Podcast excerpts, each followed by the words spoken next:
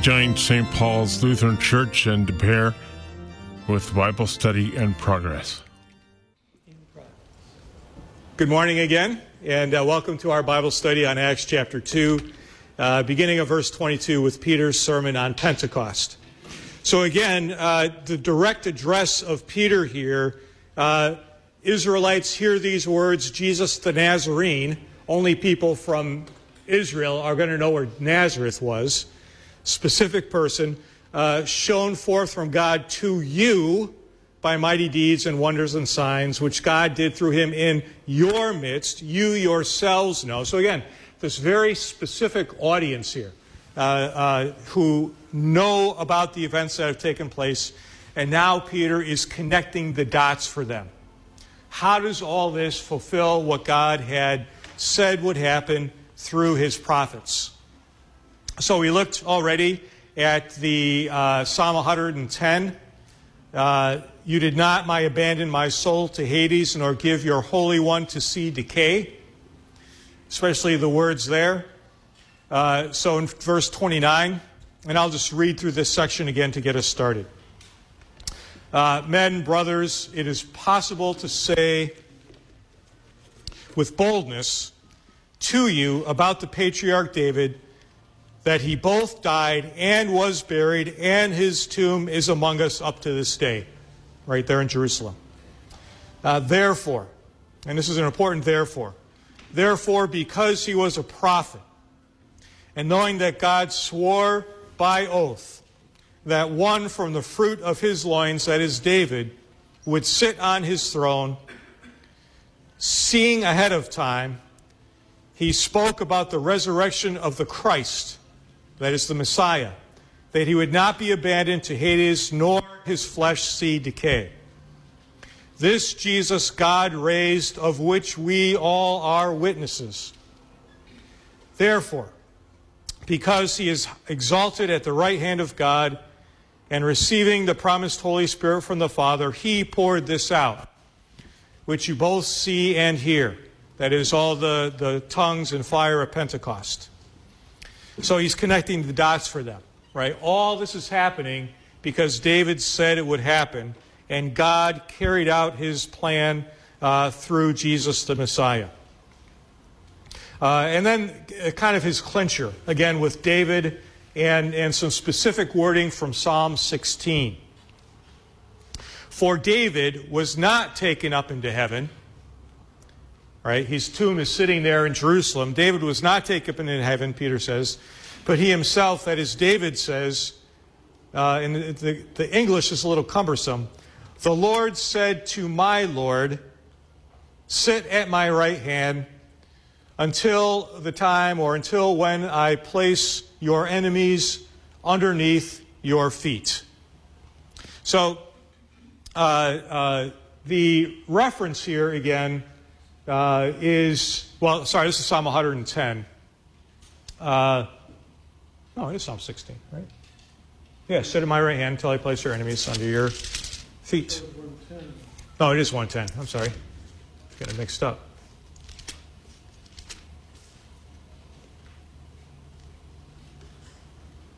Yeah.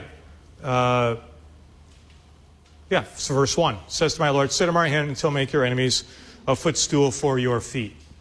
Uh, again, these are both Psalm 16 and Psalm 110. Uh, you see this also elsewhere, Psalm 132, where there's a reference to uh, the, the fruit of David's loins setting on his throne. Um, translations will generally just say ancestor to, to make it a little cleaner. But these are passages that were known in uh, uh, Jewish teaching of the day as uh, promise passages. That they were expecting, as we've seen throughout the Gospels, that one uh, descended from David would reign on his throne. The question was just what would that look like? Okay? And so on Palm Sunday, uh, blessed is the coming kingdom of our father David, uh, as the crowds sing praise to Jesus on his way into Jerusalem. Uh, one of the midrash, that is a, a commentary uh, from Jewish rabbis. The dating of these is always uncertain, but it's a, sort of a commentary. And one of the comments on Psalm 16 Uh, my glory rejoices over the Lord Messiah, who will rise from me. So they're kind of putting it in the voice of David, that they're expecting this Lord Messiah who will come from David. Uh, notice those two words again Lord and Messiah. Okay, we're going to see this in Peter's sermon. Lord, a reference to his reign. Messiah, obviously a reference to his uh, uh, being the one chosen by God, the Christos, the, the Christ, the Messiah. So the clincher to Peter's argument here is, is uh, this, the Psalm 110 quotation. Uh, the Lord said to my Lord, Sit at my right hand until I place your enemies underneath your feet. The question that Peter is, is posing to the in Jerusalem here is when would this be fulfilled? Right? When, uh, what is David talking about, and what is the, the fulfillment of this passage? Well, the, the Greek here is, uh, is an interesting word play, and it's maybe a little bit more interesting in Hebrew. Uh, in Greek and in English, you use the same word. Uh, the Lord said to my Lord. And, and, you know, what does that mean? The Lord said to my Lord. How many Lords are there, right? In Hebrew, it's actually more specific. Yahweh is the, the first word up there, the, the personal name of God. Yahweh says to my Adonai, to my Lord. So Yahweh says to my Lord is more specific. Sit at my right hand until I bring your or place your enemies under your feet. So the question is who is David's Lord that Yahweh is speaking to? That Yahweh will fulfill the sin? Well, Peter says, now we know the answer to the question.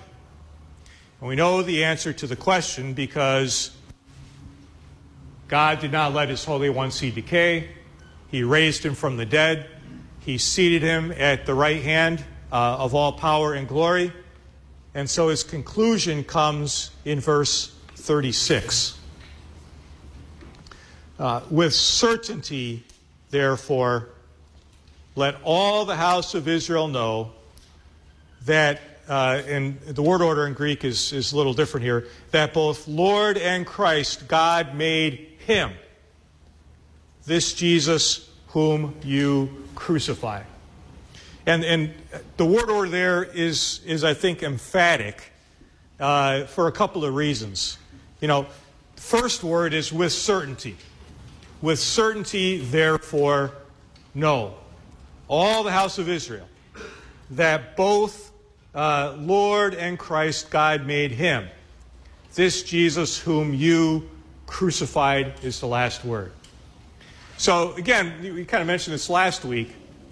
Uh, if you want to win over a group of people, uh, you, you generally don't want to make them mad at you. You don't want to point out their failures and their flaws and the things that they did wrong, right? Peter's strategy, on the other hand, is to say, look, God had this plan from the beginning. He said it was going to happen in numerous places in the Old Testament. He sent his son, who did all these signs and wonders that you yourselves saw. Uh, uh, you should have seen the fulfillment of all this from the Old Testament. And what did you do? You killed him. And by the way, what's the last word I'm going to say to you? A reminder that you killed him. the one that God sent, you killed. Okay? So, so as we mentioned last week, this is, this is very direct law preaching. Uh, but the, uh, uh, uh, the challenge is, or the challenge to the crowd really, is to either acknowledge what Peter has said from the Old Testament, acknowledge what they themselves had seen, uh, be certain about this, this word asphalos, uh, that Jesus of Nazareth is both Lord and Christ, and it is the work of God. So he leaves it hanging, right? And, and I, you know, how, how would you portray this in a movie? Uh, uh, I would imagine there's a little bit of conversation after these last words of Peter, right? Because, you know, upon this, upon hearing in verse uh, 37, they were cut to the heart and said to Peter and the rest of the apostles, What should we do?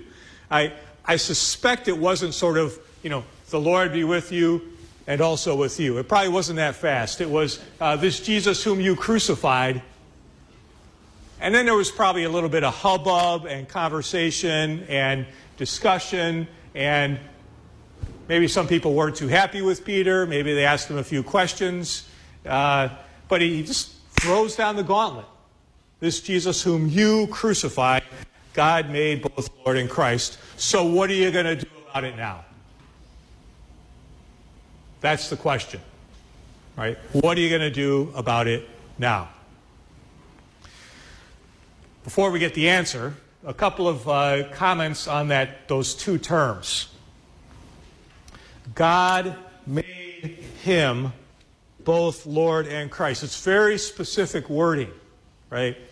Uh, uh, and these two words are, are, of course, very critical uh, for understanding who Jesus is and his work.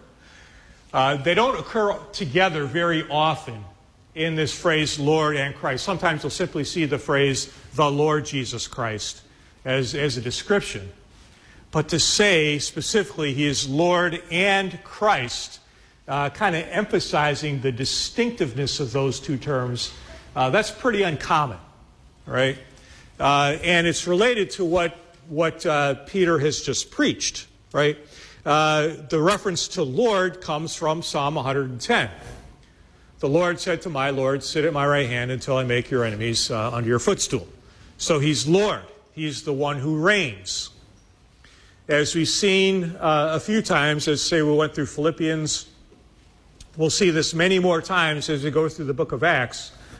The claim that Jesus is Lord is a challenging one in that Roman context because the title Lord belongs to Caesar. And to say that Jesus is Lord is to say that Jesus has more power than anybody on earth. Okay? Um, we'll see when we get to Acts 25. Uh, Festus, who's the Roman uh, uh, prefect, uh, two prefects after, or three prefects after Pontius Pilate, uh, writes this letter about Paul, who's made his appeal to Rome. And he says in his letter, I have nothing to write to the Lord concerning Paul. And by Lord there, he means Caesar. Right? So it's a little confusing when Paul says, or Peter says, that Jesus is Lord because everybody else is calling Caesar Lord. Okay? So it's a reminder to the people in Jerusalem that, in fact, this descendant of David is, in fact, a ruler. He is a king. Okay? But where is his throne? Right? If you were uh, an Israelite looking for a descendant of David, what are you expecting him to do? Sit on a throne, but where's his throne? Well, it's in Jerusalem, right? Restore the kingdom. We get to have this big land that we had with David and Solomon. It stretches all the way from the Sinai Peninsula up to the north of Sea of Galilee. Heck, it's as big as New Jersey. Wouldn't it be awesome to have all this land again? I'm, I'm being sarcastic, right? It's not very big, right? That's what they're expecting a son of David to be Lord over. Yet, what is this Lord Lord over? Yeah, everything, right? Uh, Lord over all things, sitting at the right hand, uh, uh, reigning over all things. Uh, uh, we'll look at a couple passages in a second. The second term, Lord and Christ, again, is related to what he's just walked through. God foresaw, God foresaid, he sent Jesus, he raised Jesus. If there's any question that this Jesus was the one who is the fulfillment of the promises made by God to his people, all that uncertainty is gone because now Jesus has been raised from the dead. Right? So he is Lord, which is a term of his power and authority. He is Christ, which is a term of his uh, standing, his, his affirmation that this is indeed the one who fulfilled all of God's promises. So by using these two words, Peter is saying that the whole story is now wrapped up in this person, Jesus. All the things you've been looking for, all the hopes, the promises, the dreams, all are wrapped up in this one man, Jesus of Nazareth, who is Lord and Christ. Now, you might have a little bit of, uh, maybe maybe you skip over quick, but you might have a little bit of theological, uh, well, it's, it's sort of a not a normal way we would say that verse 36. Excuse me. Let the house of Israel know that God made him both Lord and Christ. Made him Lord and Christ. Now, generally, uh, when do we like to say that Jesus became Lord? At the beginning, right? If you go to John 1, right, in the beginning it was Word, the Word was with God, the Word was, or it was God, right? Uh, the Word was with God in the beginning.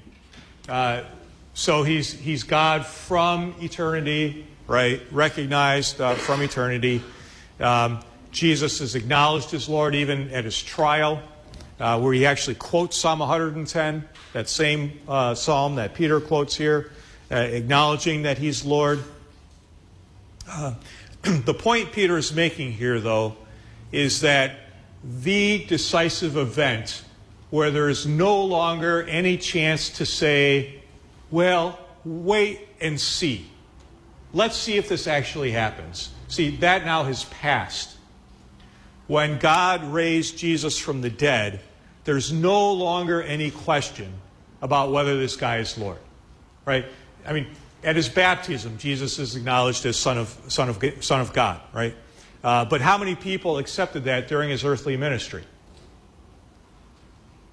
Well, at the end, 11, right? He wasn't overly popular, especially toward the end. There's a lot of confusion, uncertainty. Why is he doing these miracles? What's the point of all this? But once God raises him from the dead, there's no longer any question that this was the guy, right? Nobody's done that before, and he is preparing a way uh, so that all people can share in the victory that no one else has been able to accomplish, and that is to conquer death. Right? The last enemy is death, and this man has conquered it. So, if there's any question for you people, uh, you Israelites who saw this stuff happen, if there's any question, now that question is gone. Right? Now there is certainty. Uh, it's, it's interesting that the word asphalos there, certainty, uh, that Peter uses, is exactly the same words, same word that, he, that Luke uses in chapter 1 of Luke 1, uh, where he writes to Theophilus so that he might know the certainty concerning the things which he was taught. The purpose of Luke's gospel was to give this certainty to Theophilus. And here Peter says the certainty is found in one event that God raised Jesus from the dead. Uh, and, and the whole certainty is found in that event, in what God did in Christ.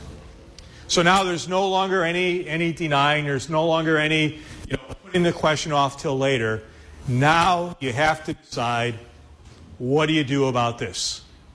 Right? Either Jesus is Lord in Christ, which changes everything, or he's not. And you have to explain away the resurrection of the dead. Now, Paul does the same thing actually in Romans chapter 1. I want you to uh, keep your finger there, turn to Romans chapter 1.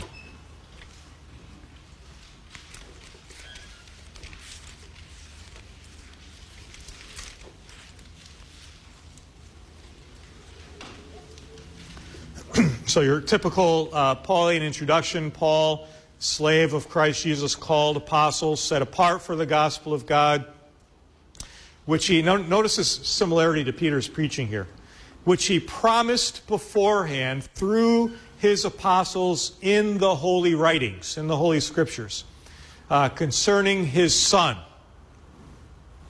Uh, who was descended from David according to the flesh. Notice the David line again and here's the key word uh, declare to be Son of God in power according to the Spirit of holiness by his resurrection from the dead, Jesus Christ our Lord. Notice that phrase again declared to be the Son of God in power according to the Spirit of holiness by his resurrection from the dead. And what's his title? Jesus Christ our Lord. So you have the same themes going on. He's Lord, and he's acknowledged such because of his resurrection. He's the son of David. As such, he's the Christ. This was spoken of beforehand by the prophets, right? And now it is clear and evident uh, uh, to all people. And then even verse 5 uh, through whom uh, we have received grace and apostleship unto the obedience of faith among all the nations, including you, sorry, for the sake of his name, including you who are called to belong to Christ Jesus. Right? It's essentially Peter's sermon, right? Including you who are called to be of Christ Jesus. Uh, so this this uh, uh, recognition again that the resurrection of Jesus is is the single decisive event. Uh, you take that out of the equation, and nothing else matters. Right? It's uh, what Paul says in 1 Corinthians 15. If Christ has not been raised, then my preaching is useless, and your faith is useless. Right? There's no faith apart from the resurrection of Jesus, right? So, so why do we worship on Sunday instead of Saturday, which the commandment said was the holy day? It's because of the resurrection, right? That shapes and defines everything, right? Uh, the resurrection from the dead. But I knew, knew I could count on you for a question. Just a comment. Uh, you had started out saying that he's talking to people who just witnessed the events of the Passion. Yep. The whole shebang. And uh, uh, we also hear that there are guys from all over the known world. They right. rattle off. Yep. So the yeah. idea that the gospel is being preached around the world on Pentecost Sunday is already uh, starting. Is, is kind of an interesting uh, perspective. It's already starting. Yeah, it's it's it's also I'm sure Dr. Oswald talked about this, a fulfilling of the promises of the nations coming to Jerusalem and, and uh, uh, uh, hearing the word, right? Receiving the word, seeing the fulfillment of the promises, right? Um, uh, he is pretty specific, though. I mean, this Jesus whom you crucified. um, uh, so, so it is a both and. It is a both and, right? So here's a picture of Jesus in glory. I don't know if it really is, but but but it is uh, uh, it is a common theme actually in Eastern art. Uh, uh the the phrase up there, Jesus Christ, Nika, conqueror, like Nike, you know, your uh, athletic shoes means victory. Well, it's they stole that from Jesus. It, it should get copyright on that, I guess. You know, some some fees, but. But uh, it's, very, it's very common in the Eastern tradition, especially, to depict Jesus as the glorified one uh, rather than as the one on the cross. Uh, it's just a slightly different emphasis. But, you know, based on Acts chapter 2, Romans chapter 1, 1 Corinthians 15, you kind of got a good reason to do that. Right? It's, it's the singular uh, decisive event of uh, demonstrating with certainty that, that Jesus is Lord and Christ. I think it's also interesting, too, the way, if you recall, Peter where is it, uh, started by talking about the, the signs and mighty deeds and wonders that all the people saw. See, that wasn't the decisive evidence, right? The fact that Jesus was healing lepers and opening eyes of the blind and even raising dead people, that wasn't decisive evidence, right? It was pretty cool. It was important. It showed the, the reign of God. It showed that Jesus was Son of God. But it wasn't the decisive evidence. The decisive thing was the resurrection from the dead. Right? Uh, that's the, the critical event. Uh, in some ways, if you don't, well, not in some ways, it's just fact. If you don't have the resurrection from the dead, you don't have a, a Jesus who's a Savior. You have a Jesus who did some cool stuff. You have a Jesus who did some, uh, who said some interesting things, but you don't have a Savior. Right? It's the resurrection uh, that demonstrates that he is Lord and Christ, right? And that that does any good to us, right? Who are who are far off. Any other thoughts on that? This is not really kind of new, but just to throw a, a, a, word there in 34 where he says uh, about David says, present Yeah. tense verb. Oh, right. And I don't know if that's normal with the, with the Jewish rabbis. Yeah, that's, that's yeah, it's pretty typical. I mean, it's sort of like we would say the Bible says, you know. Um, uh, I mean, it, it probably more important is in verse 31. You've got that perfect tense participle, knowing beforehand he spoke. So he's in, kind of in the state of knowing. Um, uh, yeah. Uh, so there, you know, there's some interesting kind of playing with verbs on, on occasion. Uh, but because he is saying, look, David's still in his tomb, right? But he's speaking through the word, right? All right. So uh, uh, Peter finishes. You crucified this guy. We've had the the hubbub, the conversation. You had a comment, Paul? No. The the conversation, trying to figure out what this means, uh, and um, and then verse thirty-seven. Uh, upon hearing, they were uh, uh, cut to the heart. That's an interesting phrase. And said to Peter and the rest of the apostles, uh, What should we do, brothers? right? I mean, it's, it's, it sounds like a funny question, but it's, you know, get, get what they're saying. So far up to this point, we've gotten everything else wrong right? Uh, we blew the miracles, we blew the Palm Sunday thing, we blew the Passion, we blew the crucifixion, we missed the resurrection. You know, the Pentecost thing, we thought you guys were drunk, right? so far, we've gotten every answer wrong. So now, what should we do? Finally, right? Finally, just we're not going to try to figure this out. We're going to let you tell us what the answer is. Right? I mean, you see that? Uh, how many times in the Gospels do we see the disciples uh, think they know, knew what Jesus was talking about, and then Jesus had to cut them off? Right? Uh, so, brothers, uh, what should we do is, in a sense, already uh, a form of repentance. Right? We can't figure this out. Uh, if you want to quote Luther, we cannot by our own reason or strength believe in Jesus Christ, my Lord, or come to him but the Holy Spirit is calling me by the gospel. And was right.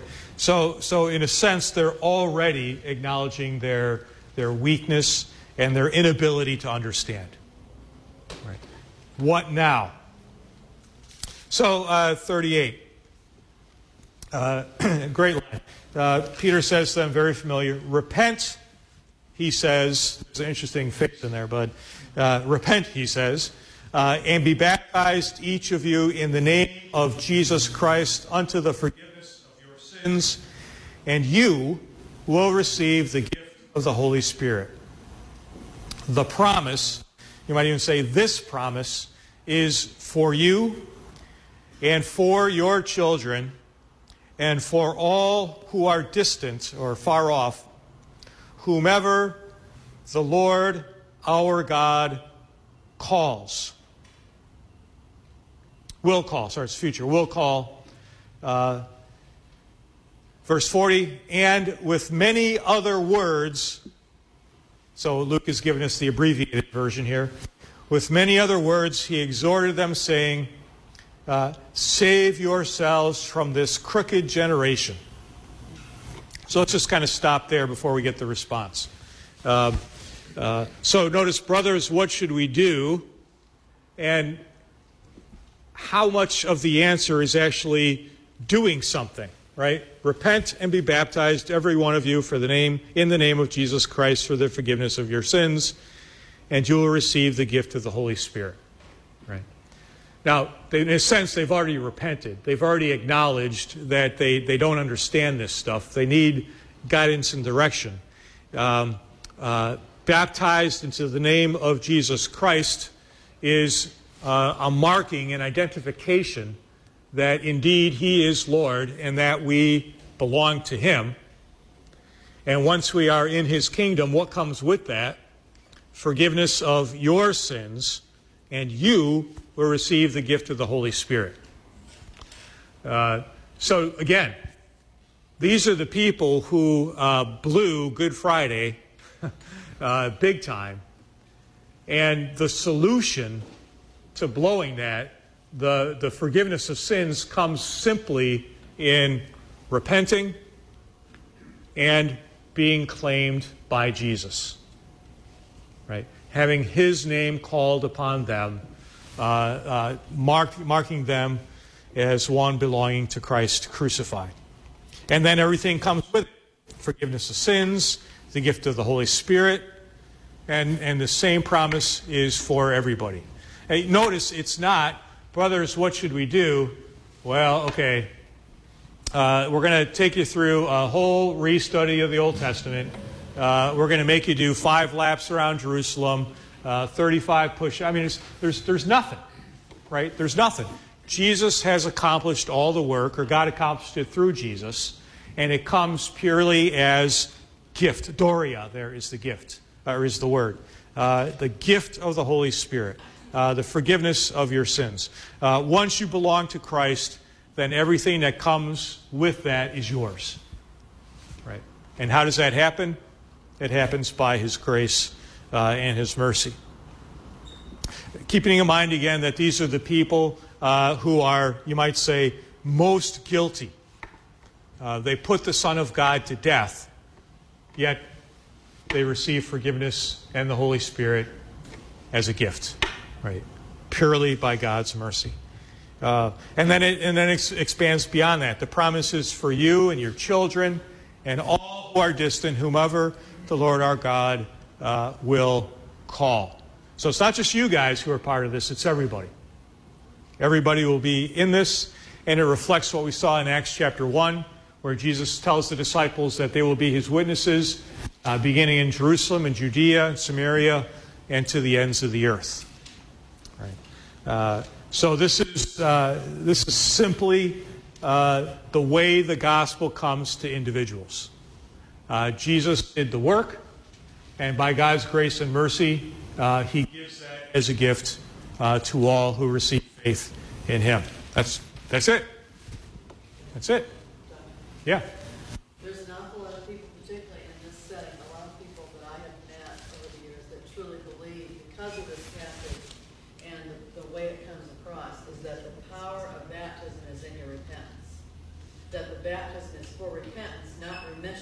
Ah, right. And they stop short, and so unless you have a conversation, and, and that's possible in that situation at times, they'll walk away believing that. Believing that they need to. That the power of baptism, that it's for your repentance. Oh, oh, okay. For remit, the remission of sins.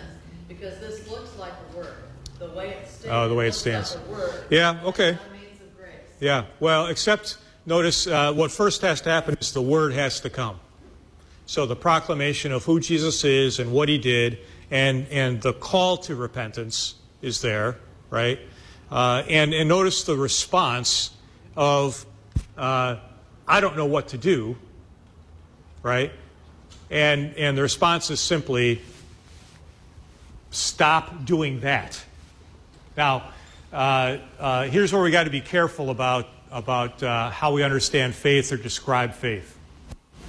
Because uh, uh, in many ways, internally, it looks like we do something, right? Uh, like we decide to do this. Like I decided to get up this morning and come to church and, you know, all this kind of stuff. And I decided to do that. And I decided to come to Bible study. And I decided, you know. So, so internally, uh, it's just natural to think that way because we think that we are autonomous individuals, we have free will, we can, we can make our own decisions. Um, but, but you got to take a few steps back in all this, right? Uh, um, why were they in Jerusalem in the first place? Uh, uh, how did the word do its work before anything even happened? Notice they were cut to the heart before they decided to do anything. In other words, uh, God's word was doing the work, uh, and, and they received it as such. Now, they could have walked away, right, and, and said thanks, no thanks, and apparently some did. Uh, but the word is the one doing the work. And, and while it seems that we're involved in that process, uh, it's, it's the Holy Spirit doing the work, right? So then your advice would be make sure you take. Don't pull this out because it really right. does look like work, particularly when they say, "What shall we do?" Right. You cannot isolate this. Right. from The rest of Scripture. Well, yeah, and what shall we do is simply trust in the promise, mm-hmm. right? The promise is there. You can either trust that God, who has promised all this before and now fulfilled it, has more promises to give. You can either trust that or or not. And it's a, you know, another way to come at it too might be, I think, helpfully, um, uh, since we're Lutheran, and it's the Augsburg Confession Day, right? Uh, this is not a one-time thing, right? Uh, that that the struggle against uncertainty, uh, the struggle against sin, uh, is a is an ongoing daily activity, right? And so, you know, again, it's it's the catechism, but by daily contrition and repentance, the old man die and the new man rise to life. That we live purely by grace each day, and God's word of promise comes to us afresh each day uh, to keep and sustain us in that faith. Uh, and, and if it really were up to our activity, we all know uh, that, that we'll blow it, whether it's going to be tomorrow or two years from now or 10 years from now. Uh, if it were dependent on us, we would blow it. There's no certainty in what we do, right? The certainty is in what God has done. Good. Uh, but you're right, it, it is human nature to think that we do something, and what that gives us then is see, now God owes me something. See, uh, I decided to do this, and doesn't that, that make me special in God's eyes? And now shouldn't He give me a new car or whatever it's going to be, or, or fix this or fix that? Right. Uh, it's it's it it's uh, it's it's dangerous and it's deceptive. Yeah. I, I think Dr. Voelz used to say, don't shy away from new, using Newtonian. Yeah, I'm not going to use Newton and Einstein in this setting. Yeah. All right. All right. Yeah. The, the Yeah. idea that when the jailer at Philippi says, What Yeah. must I do to be saved? Yeah. He doesn't shy away from saying, Believe on the Lord Jesus Christ. Yeah. The other thing comes in here is baptized into the name of uh, Jesus. Right. Uh, and so, again, this is going to be an action of the Holy Spirit. Right.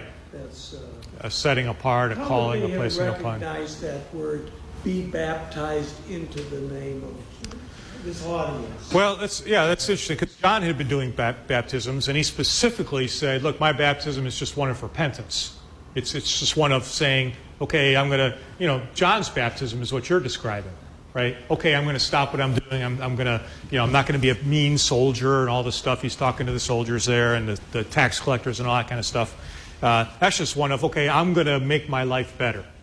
Uh, baptized in the name of Jesus means this name is, is called upon you, and you are now in his in his realm. You know, it's it's uh, it's you know we've seen this any number of times, but here's here's the kingdom of God, and you are either inside it or outside it. And how do you get inside it? You have that name placed on you. You are brought into it, right?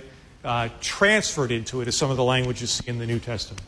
Uh, so, so baptized into the name of Christ means you are now in this category, in this group, and not outside it here. Not, you know, left doing your own thing, uh, but now you belong to Him. And if you belong to Him, then the promises follow. Right? To Bud's point, one thing that helps continued conversation is to have people look at the words themselves, because it says repent and be baptized. Yeah, right. Be baptized is always passive. Right. So you can be 80 years old and wheel yourself in the middle of the Jordan River, and you are not baptizing yourself. Right. So that usually allows some time for um, consideration. Good. Good. Yep. Excellent. Yeah. Be baptized. It's a passive activity, uh, uh, which means there's somebody doing it, and who's doing it? It's somebody from within the community, right? I mean, it's, it's, it's always being brought into this, this people. Yeah. Very good. Very good. Uh, good. Um, yeah. Always be nice. I gave you a mean explanation there. Good. Uh, the other part of this is verse, uh, verse 40. Um, with many other words, uh, he bore witness and exhorted them, saying, Save yourselves from this crooked generation. That's the same word, interestingly, we saw in Philippians, right? Uh, uh, be children of God, uh, or children of light in the midst of a crooked and perverse generation among whom you shine like lights in the sky. Uh, uh, and again, the, the, what he's saying is there's, there's only two places to be you are either in this crooked generation or you are in the name of Jesus Christ. Uh, you're, you're, there's only two, two categories. Uh, we've seen this again and again in Jesus' ministry, right? There's either, either seed that bears fruit or, uh, or seed that does not bear fruit, one or the other. Uh, um, uh, so the, the starting point in verse 40 is not in a good place. Uh, and the solution is what Christ has done and having that forgiveness and that name called upon you. So it's a warning again. Uh, don't, don't stay on this track because it's going nowhere. Right. Uh, so again, I, I, really I wonder how long you know this conversation happened uh, between this Jesus whom you crucified and verse 41. You know, it seems like there's this, this dialogue happening, this, this conversation. Uh, they probably pulled out their, their uh, well, if they were carrying around scrolls necessarily, but, but uh, looking up Old Testament passages. What about this passage? What about this passage? You know, and, and uh, you know, is it really, is it really the answer? Is it really the fulfillment of the promises? And, and Peter's answer is, look, God raised him from the dead. You know, know with certainty. Uh, the, uh, uh, I'll give you one Israel story from a few weeks ago. Uh, one of the, the, striking things to me uh, uh, about being there, and what's that? Well, I'll just show you the picture.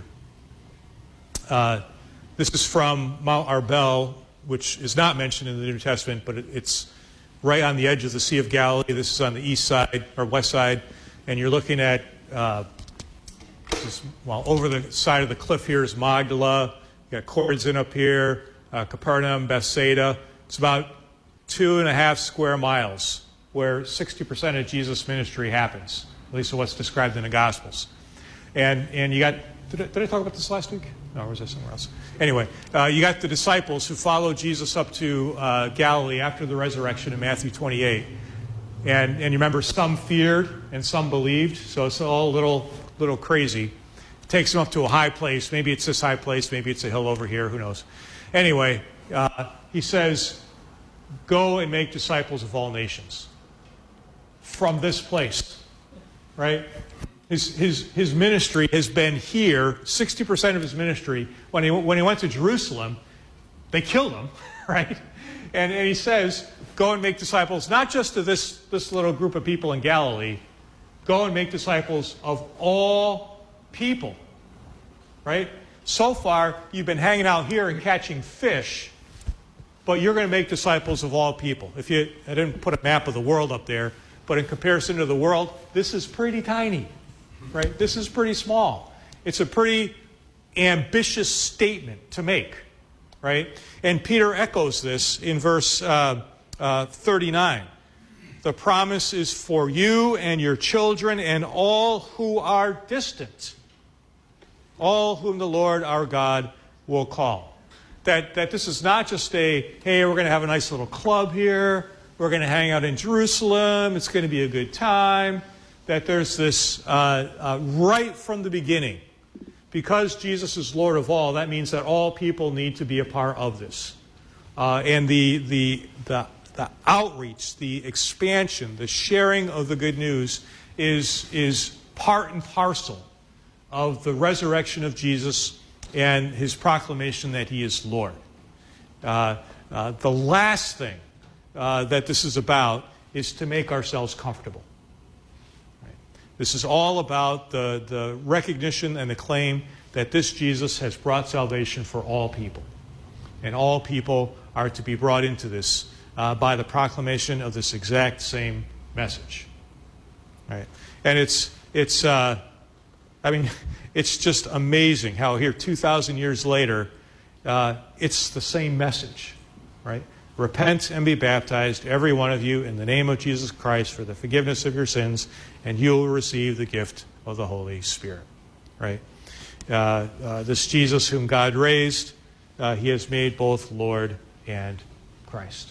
Right? It's the same message, and here we are, you know, at the ends of the earth from Jerusalem, and, and the gospel continues its work. Uh, and we still live in a crooked generation. uh, maybe even more so. And so, verse 41, the, the conclusion. Uh, those who received his message, and here's where you're going to get some, some argument, right, from those who think this is a, uh, we have to do something.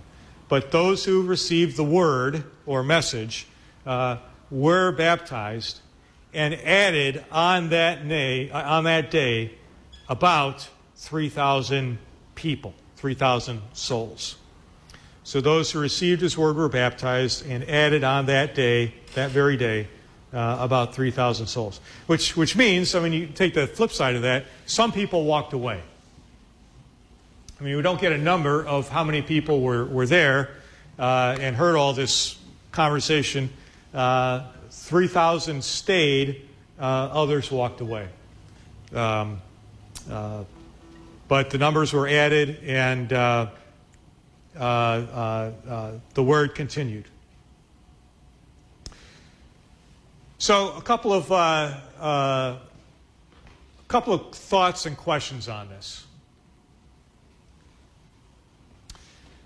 and I want to keep the specifics of this text here. What does the forgiveness given to those who crucified Jesus mean for us and other people? What does the forgiveness given to those who crucified Jesus mean for us? In other words, this is very specific.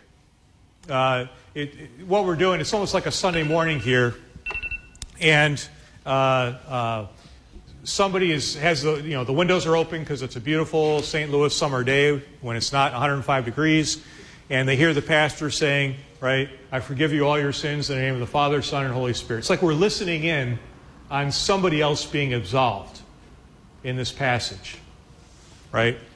Um, but we're overhearing this, right? We're hearing this same message, and uh, this message is meant not only for the people in Jerusalem, it's meant not only for us, it's meant for all people. I guess I'm answering my own question. uh, but what does it mean? Uh, repent and be baptized uh, for the forgiveness of your sins. You will receive the gift of, your Holy, of the Holy Spirit. Okay, uh, we, we crucified him too. In what sense?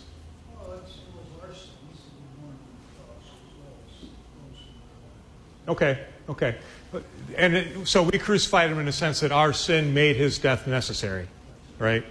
Uh, and so we are in need of forgiveness. Uh, at the same time, I mean, they were there, right? And, and they participated in the events. Um, but they're no more guilty, right? If they can be forgiven of that, is there anything that we cannot be forgiven of? Right? Is there anyone, anything anyone cannot be forgiven of. Right? That's the point of Jesus' work. Uh, it's forgiveness. Uh, it's, a, it's a washing away. It, it accomplishes everything. There is nothing that cannot be forgiven because of the work of Jesus. Right? Nothing that cannot be forgiven. That is the sum and substance of, of the gospel message that Christ's work accomplishes everything. And I know that's, that's uh, easy to say, but I also know that it's hard to hear sometimes.